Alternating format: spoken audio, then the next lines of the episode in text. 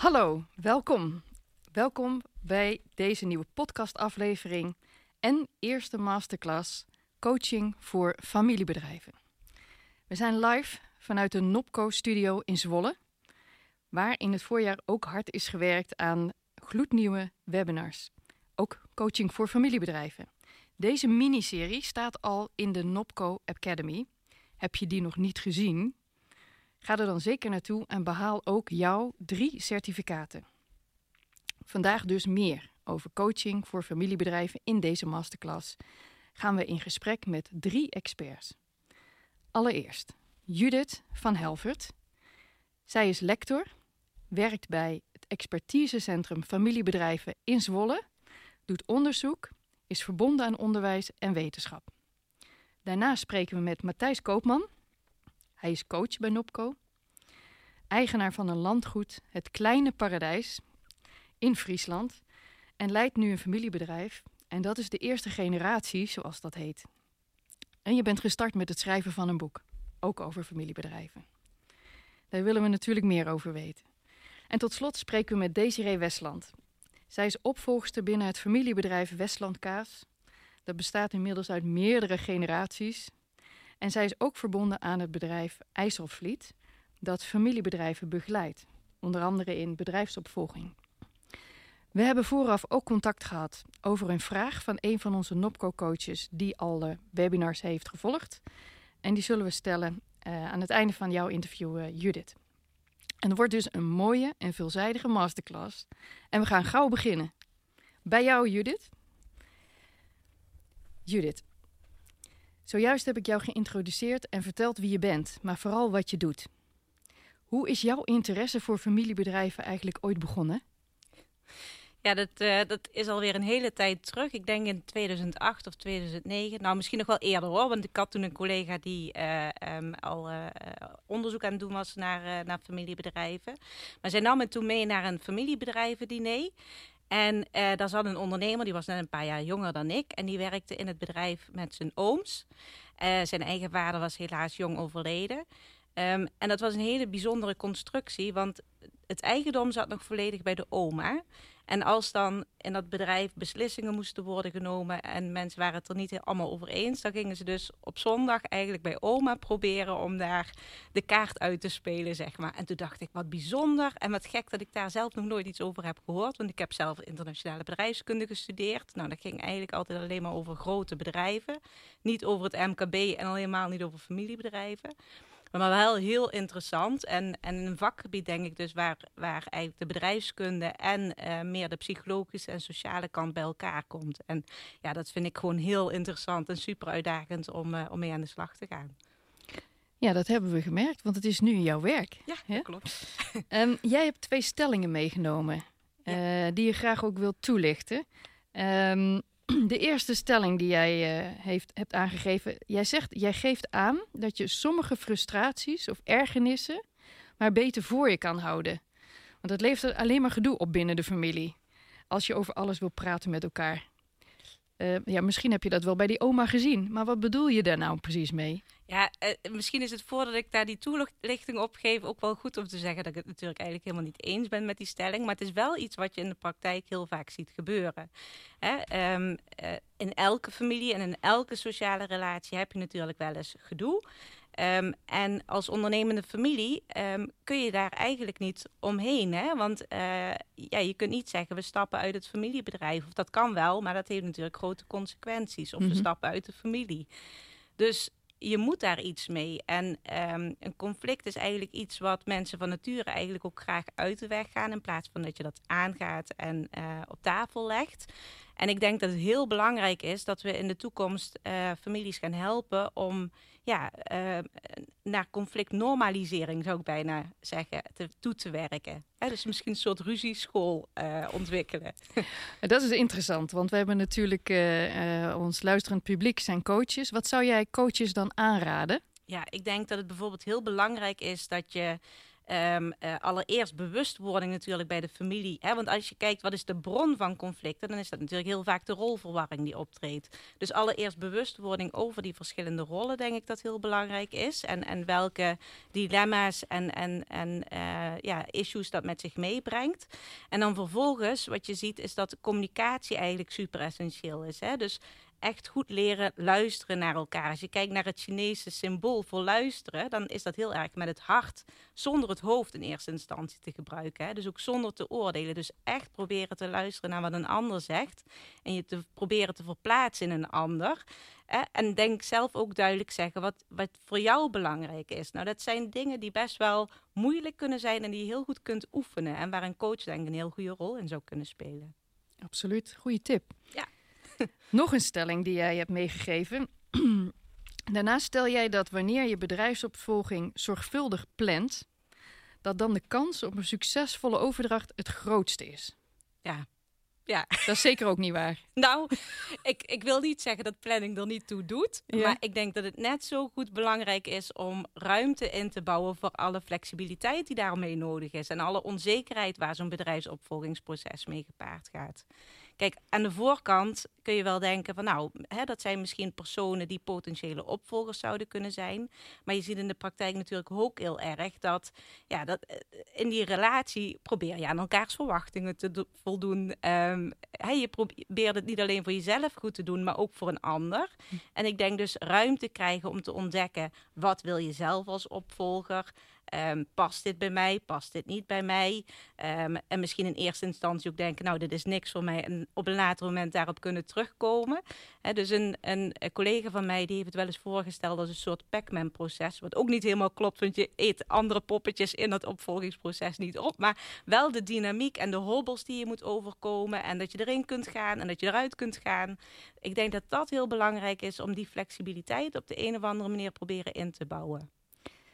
Is het dan geen planning, maar een proces? Absoluut, ja, dat is het sowieso. En het is ook, wat, het, wat ook wel grappig is, is in de wetenschap heeft een, een, een collega van mij ook wel eens gezegd, dat begint al vanaf de dag dat je geboren wordt. Het is een daily practice eigenlijk, hè? Omdat je, je groeit op in dat bedrijf, je gaat dingen normaal vinden of niet normaal vinden. En ja, je, um, um, je, je, je gaat misschien een vakantiebaantje dat doen. Je hoort de gesprekken die thuis worden gevoerd over dat bedrijf. Je kunt bij het bedrijf als kind worden weggehouden of juist extreem worden meegenomen. Dat, dat zijn allemaal uh, factoren die denk ik een heel belangrijke rol spelen in ja, je eigen keuze en je eigen betrokkenheid bij dat familiebedrijf. Hm. Interessant. Ja. Boeiend, hè? Um, nog een laatste vraag voor jou. Wat hoop jij dat je met onderzoek en wetenschap, want daar houd jij je mee bezig, ja. kan bereiken voor overdragers? Of ja. voor de kinderen zoals je die net misschien noemt. En, ja. voor, en misschien ook voor opvolgers zoals Matthijs en Desiree hier zijn. Ja. Ja. ja, nou kijk, bij ons werk op de hogeschool um, doen we praktijkgericht onderzoek. En dat betekent eigenlijk dat al onze kennisontwikkeling start vanuit een praktijkvraag. Dus een, een vraag die zeg maar bij uh, de families leeft of bij adviseurs. En die tegenaan lopen van hoe kan ik nou families verder helpen. Um, en door die praktijkgerichte kennis uh, hopen we dus eigenlijk tools te ontwikkelen. We hebben bijvoorbeeld heel recent hebben we een set voor eigenaren uh, ontwikkeld. Dat is eigenlijk een soort gespreks, ja, kaartenset. Um, en ja, in vijfenzeventig procent van alle familiebedrijven in Nederland zijn er meerdere eigenaren betrokken. Dus dat betekent dat je het samen eens moet worden over de koers. Hè, uh, van het bedrijf en, en uh, alle uitdagingen die dat met zich meebrengt. Dus dat we tools ontwikkelen, instrumenten ontwikkelen voor families om samen stappen te zetten om die problemen, ja, om daar een stukje verder in te komen. Dat hopen wij eigenlijk uh, met ons werk te bereiken. Mooi, gaan we zo meteen vragen wat zij daarvan vinden. Ja, heel ja. goed. Ja. Dankjewel, Judith. Voordat ik overschakel naar de volgende expert, wil ik de vraag stellen die we hebben ontvangen vanuit de NOBCO Coaches. Um, het is Els van Dam die de vraag heeft uh, gestuurd. Zij heeft de drie webinars al gevolgd. Ze werkt ook met familiebedrijven. En zij, haar vraag is, als een kind nog niet klaar is voor de rol, hoe is dan een tijdelijke leidinggevende van buiten de familie goed te regelen, zodat die beoogde opvolger later even wat ruimte krijgt op dit moment? Ja. Hoe, hoe doe je dat? Ja, ik denk dat het... Dat hangt er, dat, ja, dit is heel contextueel bepaald natuurlijk. Dus het is heel moeilijk om daar een soort van eenduidige uh, oplossing voor aan te reiken, denk ik. Maar wat heel vaak gebeurt natuurlijk is dat er misschien mensen zijn in het bedrijf die een soort coachende rol daarin kunnen innemen. Uh, die ook misschien tijdelijk kunnen doorgroeien naar een, uh, een leidinggevende rol in dat bedrijf. Maar je kunt natuurlijk ook gewoon ja, een, een vacature uitzetten voor een tijdelijke directeur. Hè? Dus dat je iemand, en dan wel heel duidelijk natuurlijk met de kennis dat zo iemand bij een familiebedrijf komt werken. En dat er potentieel misschien een opvolger is in de familie die in de toekomst die rol gaat overnemen. Maar er zijn zat mensen die het hartstikke leuk vinden natuurlijk om voor familiebedrijven te werken. Dus ik zie daar eigenlijk helemaal geen heel bijzondere um, ja, uitdagingen. En het is juist vaak een extra leuke uitdaging die je erbij krijgt om te kijken van nou, kan ik mensen nou meenemen um, in het begeleiden naar zo'n rol? En, en wat is daarvoor nodig? En hoe is het dan voor zo'n kind? Um, ik denk dat voor zo'n kind, maar goed, dat moet je denk ik vooral dadelijk aan Matthijs en aan Desiree vragen. Uh, maar ik denk dat het, voor, dat het heel veel ruimte kan geven, hè, waar we het ook net over hadden, om zelf te ontdekken van wat wil ik nou graag. En het is geen ramp als ik erachter kom dat het dus wat minder goed bij me past. Of dat ik een andere, want je hoeft ook niet, omdat je bij het familiebedrijf werkt, direct de rol van directeur op je te nemen. Dat betekent nogal wat qua verantwoordelijkheid en qua... Ja, uh, de manier waarop je verder invulling geeft in je leven, zou ik bijna zeggen. Dus het geeft gewoon heel veel ruimte en kansen. Ook voor jezelf, om te kijken, van, heb ik de competenties? Wil ik dit? Durf ik dit? Past het bij mijn persoonlijkheid om zijn directierol in te nemen? Dat zijn wel heel grote vragen. Ja, dat denk ik ook. Ja. Ik denk dat het inderdaad voor beide partijen, dus wel die tijdelijke leidinggevende als het kind, en, uh, en belangrijk moment is om dat goed te realiseren en goede keuzes te maken. Maar dat hoor ik jou eigenlijk ook zeggen. Ja, dat denk, ja, dat, ja. geloof ik wel heel erg in. Ja. Ja. Dankjewel. Ja, graag gedaan. Dankjewel Els en dankjewel Judith. Dan gaan we door naar de volgende expert. En dat ben jij, Matthijs. Um, Matthijs, welkom. Nogmaals. Dankjewel. Jouw familiebedrijf is Het Kleine Paradijs. Daar ben je nu... Een jaar of iets langer alweer mee bezig? Twee, Twee jaar. jaar alweer, ja. En je gaat een boek schrijven. Er is al veel gebeurd dan. Zou je er iets over willen vertellen? Ja, um, nou toen wij begonnen met Het Kleine Paradijs, um, daar ging iets aan vooraf. Uh, mijn vriendin wilde graag een camping en ik wilde mijn coaching wat uitbreiden. Dus uh, nou ja, we dachten gewoon laten we dat gaan starten. En ik dacht al een heel eind te zijn met mijn persoonlijke ontwikkeling. En dan stap je in een familiebedrijf. Nou, dan kom je jezelf wel echt heel goed tegen. En dan denk je dat je eigenlijk al heel veel gelezen en geleerd hebt en veel gedaan aan persoonlijke ontwikkeling. Maar dan zie je dat die systemen toch een beetje door elkaar heen lopen. He, dus het een organisatiestructuur van een bedrijf en een familiestructuur van een gezin, zeg maar. Uh, nou ja, en dat, dat conflicteert wel in rollen en in, uh, in taken natuurlijk. Uh. Ja. Ja. En daar gaat het boek ook over? Daar gaat het boek ook over, maar met name over de, um, de, de, de emotionele laag. He, uh, cognitief uh, uh, en vaardigheden, dat, dat, delen, dat leren we eigenlijk wel op school en op om allerlei manieren. Maar hoe sta jij sterk, zeg maar, en hoe sta je in jouw rol uh, in een systeem? Dus wel in een gezinssysteem, maar ook in een familiesysteem. Uh, of in een familiesysteem en een bedrijfssysteem. Dus hoe, hoe pak jij rol en taak? En hoe kun je daar zuiver naar kijken zonder dat jij... Uh, um, um, hey, als een partner bijvoorbeeld naast je staat in de relatie, maar um, uh, als een uh, medewerker onder jou staat in de hiërarchie, dan is dat natuurlijk een rolverwarring uh, ergens in de, in de taken en rollen. Dus dan moet je eigenlijk heel zuiver in zijn. Uh. En dat kom je, uh, kom je uiteraard tegen. Uh, zeker als je er nog niet alle kennis van hebt, dan, dan ga je het voelen. En dat gaat het conflict opleveren in de, in de relatie en in, de, in het bedrijf. Ja. En hoe heb je dat aangepakt? Of hoe ben je daaruit gestapt? Of hoe hebben jullie dat... Uh, kun je daar een voorbeeld van geven hoe je dat... Hoe, hoe, nou ja, zeg maar van, van een, een vorm van gedoe en hoe je daar bent uh, uitgekomen. Hoe heb je dat gedaan? Um, uh, ja, gedoe ontstaat natuurlijk. Daar, daar kies je natuurlijk uh, initieel niet voor. Um, veel heel veel over praten, wat jij ook al zei, van um, he, het bespreekbaar maken mm-hmm. uh, en ook voelen. He, want ergens staat de relatie natuurlijk ook een beetje onder druk op het moment dat het, uh, dat het spanning oplevert. Dus dat maakt het anders als je in een bedrijf, dan kun je er wat makkelijker uitstappen. Ja. Maar uit de relatie kun je niet stappen. Ja, kun je wel stappen, maar dat, he, dat is niet de bedoeling in, in, initieel. Dus er is veel over praten, um, uh, het conflict gewoon uh, bij de hand nemen. Maar ook gewoon kijken van, hé, hey, maar waar loop ik zelf tegenaan? En waarom heb ik mijn grenzen niet kunnen bewaken? Of waarom heb ik het niet uh, gezien? Mm-hmm. He, dus waar was ik met mijn gedachten? He, dus, dus waarom was ik uit contact, om het zo maar te zeggen? Uh, waardoor dit kon on- ontstaan. En dat geldt voor twee partijen natuurlijk. Uh. Ja, dat sluit wel heel erg aan bij de stelling die jij hebt meegebracht. Gezin eerst, dan het bedrijf. Ja. Ook in die volgorde? Uh, ja, eigenlijk wel. Kijk, um, um, hè, als je een bedrijf begint, uh, dan heb je een bepaald verlangen uh, uh, en, een, en een bepaald doel met het bedrijf. Je wil iets neerzetten, hè, en daar ligt je, daar ligt je hart ook eigenlijk neer. Uh, alleen het wordt een beetje je kindje. Uh, en dat kan soms verwarring geven met, uh, uh, nee, wat gaat eigenlijk eerst? Hè, uh, kies je als eerste voor je bedrijf of voor je relatie? Uh. Maar als je dat gaat uh, ontdekken met systemische uh, ja, opstellingen eigenlijk, dan zie je eigenlijk wel dat de relatie als eerste komt en de vorm, een bedrijf, als tweede eigenlijk komt. Uh. Hè, dus het heeft een andere waarde, om het zo maar te zeggen. Ondanks het feit misschien dat je hart er wel kan liggen, maar het hart van het bedrijf, dat moet door iedereen gedragen gaan worden. En dat is ook een, ook een weg ja, dat je eigenlijk gaat, gaat uh, begaan, zeg maar, met, met z'n allen. En waar staan jullie nu, na twee jaar? Uh, ja,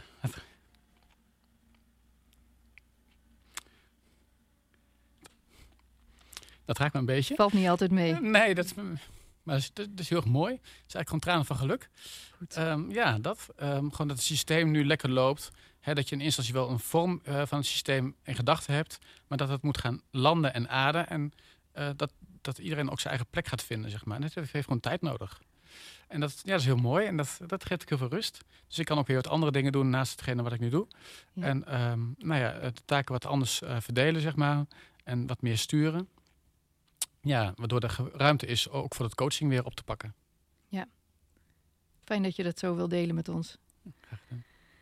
De tweede stelling die je hebt meegebracht sluit er eigenlijk ook al heel erg op aan. Uh, je zegt, collega's zijn bijna automatisch een onderdeel van de familie. Of dat kan zo gaan groeien of voelen. En dat moet je wel gescheiden houden. Want je, je hebt nu eigenlijk een voorbeeld verteld, denk ik, vanuit je relatie, maar ook vanuit medewerkers. Ervaar je dat ook? Ja, zeker. Dat dat gescheiden moet blijven? Ja, ja, ergens wel. Maar kijk, een, een medewerker mag natuurlijk wel begrijpen dat hij een familiebedrijf is. He, die mag er ook wel bewust van zijn dat er gewoon rollen en taken door elkaar heen lopen. Um, uh, dat is natuurlijk helemaal oké. Okay. Alleen, uh, het moet niet een onderdeel van het gezin gaan worden. Uh, he, dus zeker als de taken en rollen nog niet echt duidelijk zijn uh, in het begin. He, want je begint en dan ga je gewoon starten met een bedrijf. Dan is eigenlijk alles nog een beetje uh, nou ja, onduidelijk van wie wat eigenlijk doet. Je gaat met z'n allen, ga je ergens voor. Maar naarmate de tijd vordert, dan is het wel heel belangrijk om die taken en rollen steeds duidelijker te definiëren. Zodat iedereen eigenlijk ook zijn plek in de organisatie kan gaan vinden. En van daaruit uh, dat het systeem gewoon uh, duidelijker voor iedereen gaat lopen. En iedereen ook weet waar hij heen toe is in, in de organisatie. Hm. Ja. Ja, ik moet even denken aan wat Judith net vertelde over de gesprekken die bij oma werden opgelost. Ja. Uh, en over de emoties die wel of niet worden uitgesproken. En wat je wel en niet moet gaan bespreken. Hoe, hoe is, waar vindt het gesprek bij oma bij jullie plaats? Ja, nou, um, nou, in de relatie hebben we natuurlijk gewoon Uh, moeten we soms wel even uit het bedrijf stappen, om het zo maar te zeggen. Dus dan is het bedrijf eigenlijk wel de hoofdmotor waar we veel over praten. Hoe we dingen gaan laten groeien. Um, en soms is het ook wel moeilijk om die emoties op tafel te leggen natuurlijk. Want dat, uh, nee, dat, dat is natuurlijk ook wel kwetsbaar mm-hmm. voor beide partijen. Uh, maar we gaan het wel aan. Maar dan niet op het bedrijf, maar ergens anders. Uh, en dan kijken we, hé, hey, wat, wat speelt er eigenlijk? Knap hoor. Ja. ja. Um, nog een laatste vraag voor jou, Matthijs. Um, wat hoop jij dat er met het Kleine Paradijs in de toekomst, bestaat nu twee jaar onder jouw leiding of onder jullie leiding, waar wil je dat het naartoe gaat? Nou, ik, mijn jongste zoon, die is veertien. Uh, en die leert spelende wijs eigenlijk al met, met gasten omgaan. Uh, die doet wat de administratie, maar echt heel spelende wijs. Gewoon zonder druk eigenlijk om te ervaren hoe het is om, om, om die taken op zich te nemen. Nou ja, en dat vind ik heel leuk. En hij wil het eigenlijk ook overnemen. Alleen hij is nog heel jong, dus ja, ik bereid hem wel een klein beetje voor. Maar uh, nou ja, hij is er wel vrij in om die keuze te maken. En dat moet vanuit zijn hart komen. Dus dat, uh, nou ja, dat... Kijk, en ergens hoop ik natuurlijk dat hij het over gaat nemen uiteindelijk. Dus uh, ja, en mijn oudste zoon die doet uh, wat meer industrieel productontwerp en wat, uh, wat koken, dat soort dingen. En nou ja, die vindt het niet zo echt zijn ding. Dus uh, nou ja, die jongste die, uh, die schuif ik naar voren. Net, die vindt het leuk. Ja. Mooi. Dus er is al een plan voor de toekomst. Mooi. Dankjewel Ma- uh, Matthijs. En ook voor je openheid. Mm-hmm. Um, we gaan door. Derde expert. Desiree Westland. Welkom. Last but not least. Het familiebedrijf Westland Kaas, waar jij bij betrokken bent, horen we al in het noemen van je achternaam. Zeker. Um, hoe was dat toen je klein was? Was dat altijd leuk? Nee, zeker niet. Um, nee, ik heb eigenlijk nooit iets met een familiebedrijf gehad. En um, uh, het bekende verhaal van uh, papa was nooit thuis. Um, en hij stonk altijd naar kaas. En uh, als iets vies ruikt, vis ruikt vies en kaas ruikt vies. Dus Um, Uh, dus dat, dat had ik, uh, dat was wel klaar voor mij. Dat wilde ik niet zo graag daarin stappen. Dus ik ben heel anders opgeleid dan uh, het werk wat ik nu doe. En hoe ben je dan begonnen? In het familiebedrijf? Ja, of, of daarvoor? Want Poem. daar ben je niet direct ingestapt, dat nee. heb ik net begrepen. Nee, ik ben zeker niet direct in het familiebedrijf gestapt. Ik, uh, ik mocht uh, echt lekker mijn eigen, eigen ding doen. Um, ik ben opgeleid als kinderoefentherapeut. En uh, pas later, uh, in tweeduizend twaalf, uh, ben ik door een schenking van certificaten toch aan tafel gekomen. Uh, bij toen uh, drieëntwintig uh, tweede en derde generatieleden. Uh, ja, en dan vliegen er van allerlei termen om je oren. Uh, bruto marge, winst, echt de, de, de nullen vliegen ook om je oren. En je hebt er eigenlijk echt helemaal geen verstand van. Um, en toen zijn we begonnen, uh, gelukkig... vanuit een initiatief van de derde generatie met uh, ronde tafelgesprekken. Um, met wat leeftijdsgenoten van mij. En pas daar aan tafel kwam het besef van... oh, dit is eigenlijk iets heel bijzonders wat we hebben met elkaar. Uh, en dat ik daar als vierde generatie nog onderdeel van uh, mag zijn. Um, wat wordt dan mijn rol eigenlijk daarin? En, uh, en in die tijd is toen ook uh, mijn uh, uh, zoon geboren, mijn oudste. En toen dacht ik, oké, okay, maar als ik wil dat hij het familiebedrijf ook... Uh, als ik het ook wil overdragen, dan, um, ja, dan heb ik ook wat te doen. Um, nou, en zo ben ik met uh, adviseur in gesprek gegaan. En, um, ja, en heb ik het besluit genomen om uiteindelijk uh, het familiebedrijf maar in te stappen. En waar ben jij ingestapt? Wat was toen de, de plek of de, de rol die je had... waar jij binnenkwam? Uh, ik ben als eerste begonnen als uh, stapbestuurder. Dus wij hebben de aandelen gecertificeerd. Um, en um, daar heb ik de plek van mijn vader overgenomen. Dus dat is ook wel weer uh, bijzonder op die manier. Um, en um, later ben ik uh, als een uh, trainee uh, ben ik gestart uh, in het bedrijf. Heb ik verschillende afdelingen gedaan en uh, ben ik ook begonnen met een, met een opleiding om me echt te richten op de bestuurlijke opvolging. Want die, dat besluit had ik toen wel genomen. En uh, een paar jaar later uh, het, uh, ben ik weer uit de trein uh, gestapt. Dus uh, dat kan ook inderdaad. Wat er net ook werd gezegd, je kan instappen en uitstappen. En uitstappen. Ik ben ingestapt en uitgestapt. En hm. wie weet ooit uh, in het bedrijf weer een keer erin. Dus, uh, en wat maakte dat je uitstapte? Um, ik denk dat ik uh, drie, vier jaar lang heel hard tegen de stroom heb ingezwommen. En op een gegeven moment kwam bij mij het besef van... ah, dit is helemaal niet wat ik eigenlijk wil. Maar volgens mij ben ik vanuit uh, grote verantwoordelijkheidsgevoel... omdat er ook niemand klaar stond op dat moment... Um, om de bestuurlijke rol uh, over te nemen... Um, heb ik toen het besluit genomen vanuit uh, verantwoordelijkheidsgevoel van... ja, ik, dan ga ik dit wel doen. Dus ik heb eigenlijk volgens mij gedaan wat ik dacht dat de familie wilde dat ik zou doen. Um, en ja, tot lichamelijke klachten aan toe, uh, daar word je niet heel blij van. Dus uiteindelijk uh, in een training um, gezegd, uh, dit is niet voor mij. Genoeg, niet ten koste Genoeg. van jezelf. Ja. En zeg nu nooit nooit, want ik krijg met regelmaat in mijn werk nu ook de vraag... maar waarom zit je hier en zit je niet bij Westland? En dan moet ik het weer uitleggen. En, uh, dus dat is wel grappig, om, uh, dat je altijd die vraag nog krijgt... omdat je, maar zoals ik dat altijd zeg, dit tatoeage op je rug uh, draagt. Hm. Hm. Ja. ja.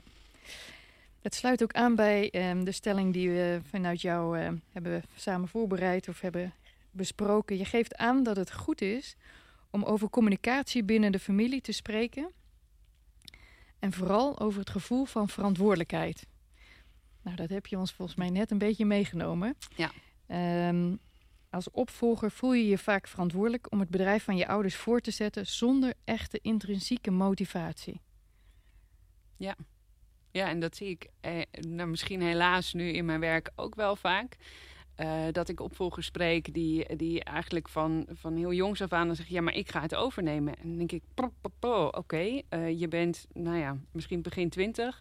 Je hebt nog een hele lange weg te gaan. En, maar waarom wil je dat dan? Dus ik stel continu maar die waarom-vragen... en ik probeer laagje voor laagje af te pellen...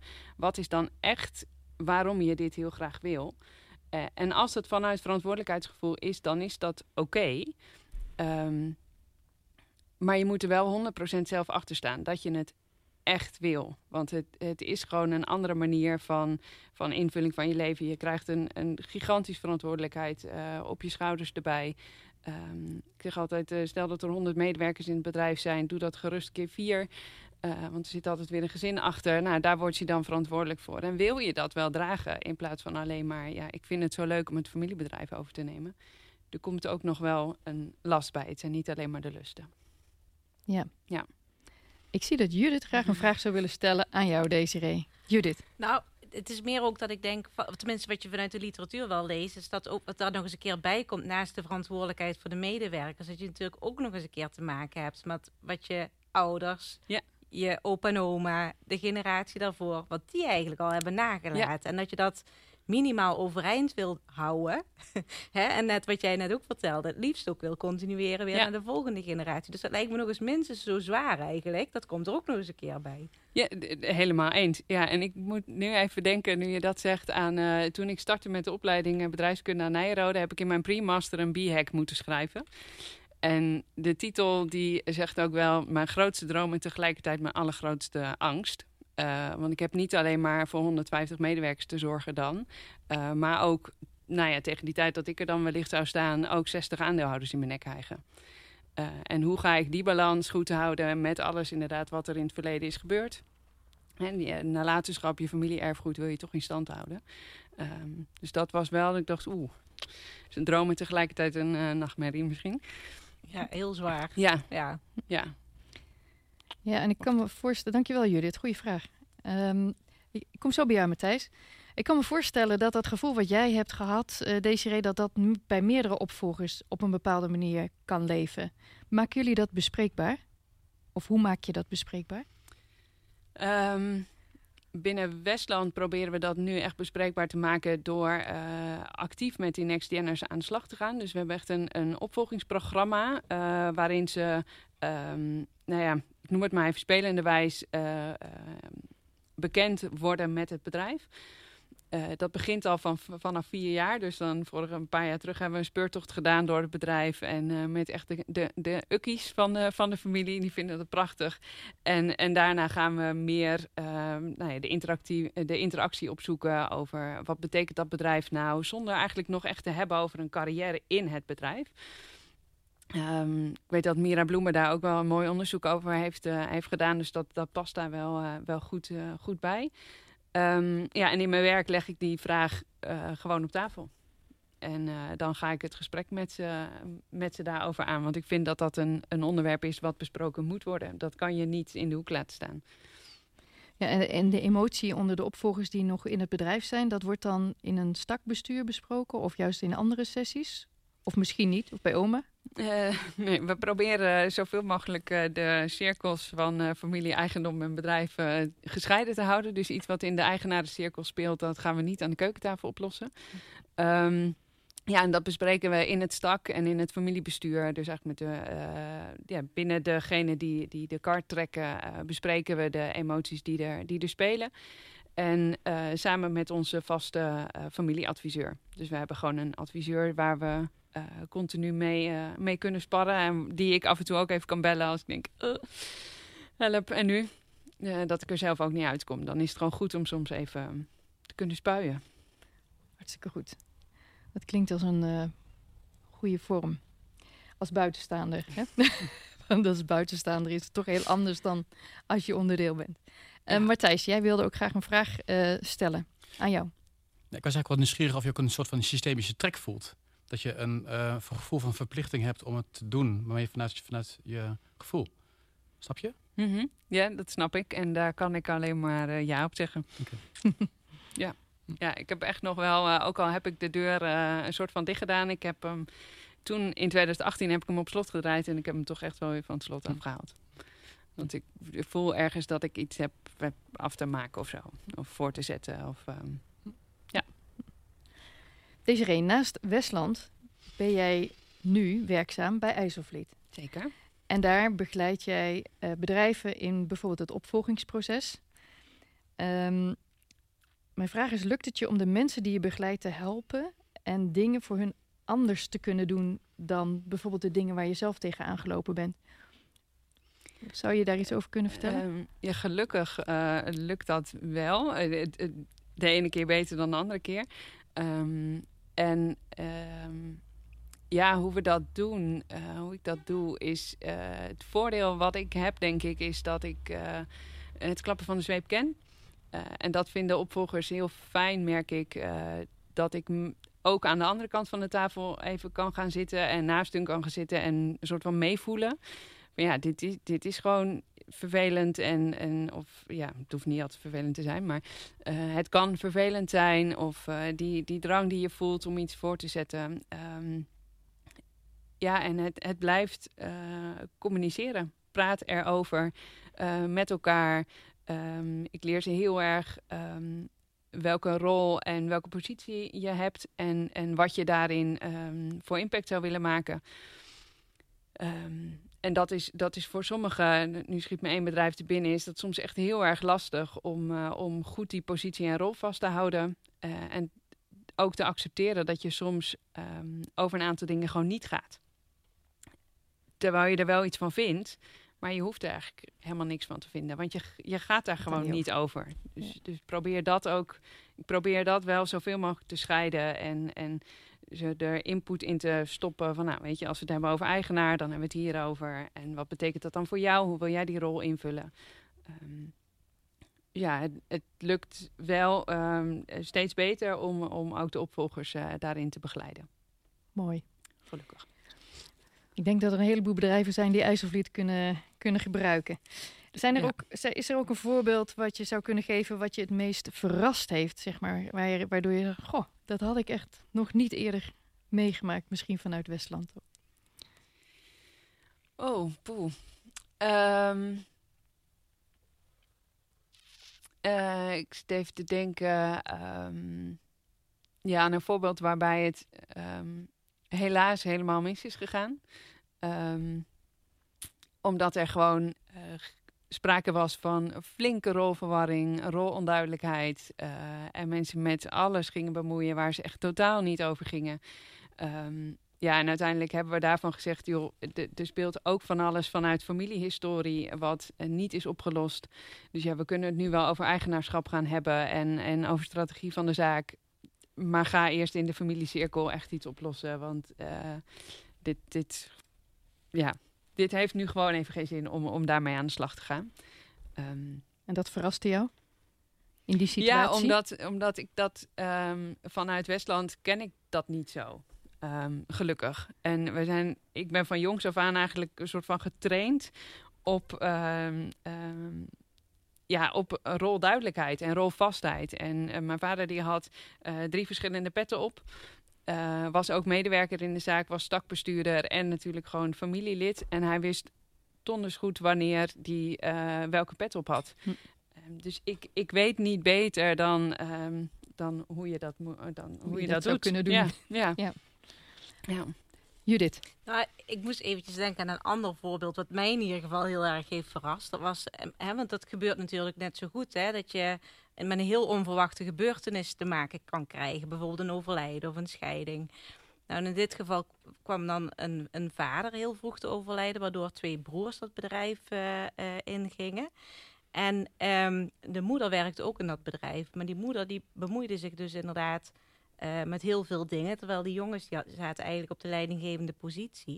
En waar jij net zei, Matthijs, van uh, wij hebben heel duidelijk gekozen family first. Heeft die jongen dus toen gekozen voor business first. En die heeft zijn moeder op een gegeven moment ontslagen. Dat je denkt, wow, komt dit ooit nog goed? En hij vertelde dus dat dat ook heel lang heeft geduurd, hè, voor die familierelaties om te herstellen. Maar ja, je ziet ook dus... Um, hoe sterk die drive kan zijn, denk ik, om dat bedrijf goed overeind te houden. Dusdanig sterk dat je je eigen moeder zelfs aan de kant zet, bij wijze van spreken. Ja. Dat vond ik heel heftig om te zien. Maar het zegt ook wel heel erg veel, denk ik, over de commitment van mensen dan richting het bedrijf. En ook ja, wat je vader dan blijkbaar heeft opgezet, dat je dat wilt continueren. Dus het, het zijn zo'n moeilijke dilemma's die dat met zich mee kan brengen. Ja, absoluut. Heel ja. Uh, boeiend, ja. ja. Zakelijke en morele dilemma's bijna, ja. Ja. ja. Ja. ja. Wil ik jou uh, nog vragen, Desiree, met al jouw kennis en ervaring die jij hebt en waar jij dagelijks mee bezighoudt, wat zou jij de NOBCO-coaches willen meegeven? Um, ik uh, zou willen stimuleren om, uh, om het maar even te zeggen, lekker te blijven poeren. En, um, uh, en steeds inderdaad hè, dat de, de, laagje dieper te gaan over uh, uh, waarom iemand een, bepaald, uh, een, een bepaalde rol op zich wil nemen. En, um, uh, en niet uh, snel genoegen nemen met een antwoord, maar daar continu op door blijven, uh, blijven vragen. Ja, heel goed. Dankjewel. Graag gedaan. Hiermee zijn we eigenlijk alweer gekomen aan het einde van de masterclass. Hopelijk hebben jullie met plezier geluisterd naar deze podcastaflevering. Dankjewel aan de drie experts, Judith, Matthijs, Desiree. Ook dank aan Els, de NOBCO-coach, met haar ervaring en vraag die ze heeft gedeeld met ons. Wil je graag meer weten over coaching voor familiebedrijven? Dan kun je je vragen insturen naar NOBCO. Um, en wil je deze masterclass nog eens bekijken? Dat kan. Die wordt opgenomen in de NOBCO Academy. En in de eerste helft van het nieuwe jaar tweeduizend drieëntwintig wil NOBCO een grote live bijeenkomst gaan organiseren. Heb je daar interesse in? Laat het ons ook weten. Nogmaals, heel veel dank voor het luisteren. Ik heb weer veel geleerd, nieuwe dingen gehoord en uh, ik zie jullie graag weer terug. Tot ziens.